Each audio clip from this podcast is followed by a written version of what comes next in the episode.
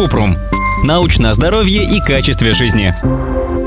А обязательно нужно есть хлеб во время еды? Кратко, не обязательно, это дело вкуса. Можно есть хлеб с супом, а можно отдельно грызть корку. Главное, чтобы это вписывалось в рамки здорового сбалансированного питания.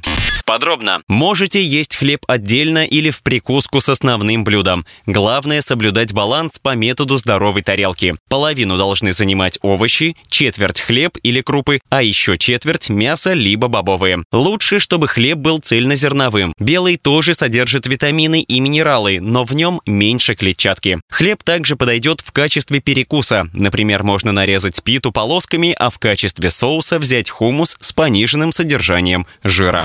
Ссылки на источники в описании подкаста. Подписывайтесь на подкаст Купрум, ставьте звездочки, оставляйте комментарии и заглядывайте на наш сайт kuprum.media. Еще больше проверенной медицины в нашем подкасте без шапки. Врачи и ученые, которым мы доверяем, отвечают на самые каверзные вопросы о здоровье. До встречи!